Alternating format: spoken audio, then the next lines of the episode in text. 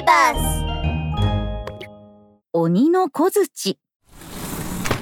むかしむかしあるところに親のいない娘が一りぼっちで暮らしていました。晴れの日は一人で畑を耕し雨の日は一人で着物を繕います。いつも一りぼっちで娘は寂しくて仕方がありませんでした。ああ私にも優しいおじいさんとおばあさんがいたらいいのに。娘は夜になるとよくこんな独り言を言いました。もちろん慰めてくれる人など誰もいません。そんなある日のことです。村人たちが娘の家にやってきました。おーいかぼちゃ畑の様子を見に行かんかね今年もよう育っとるよ。はーい。水汲みが終わったらすぐに行きます。娘は水汲みを終えると村のみんなで世話をしているかぼちゃ畑へ行きました。高い崖の下にある広いかぼちゃ畑です。おおもうすぐ食べ頃じゃ。この分なら今年も豊作ですねかぼちゃ畑のあちこちに緑色のかぼちゃがゴロゴロとなっています。娘がかぼちゃの数を数えていると突然崖の上から大きなものがドスーンと落ちてきました。いて驚いたことに崖から落ちてきたのは山に住んでいる鬼でした。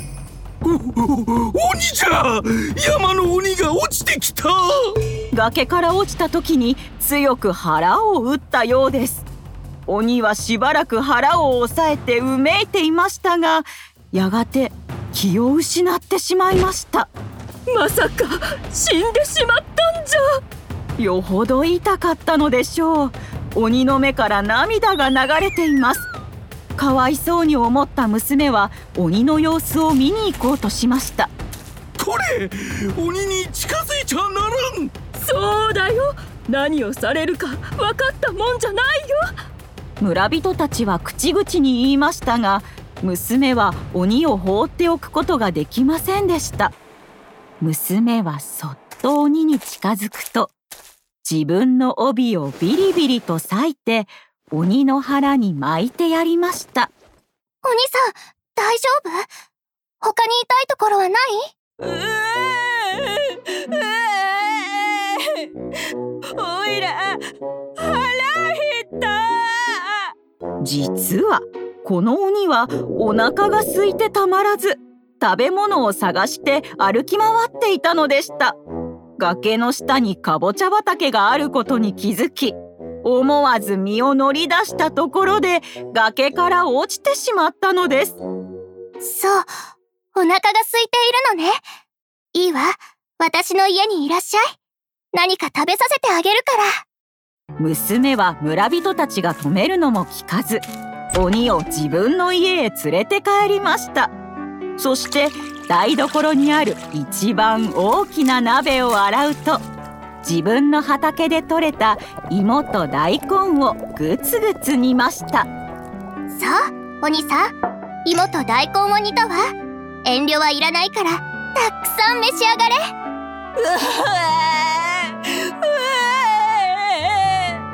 うめえようめえよ鬼は嬉し涙を流しながら芋と大根の煮物を平らげましたお腹がいっぱいになるといろりの横にゴロンと寝転がり暖かい布団をかけてもらって朝までぐっすり眠りました。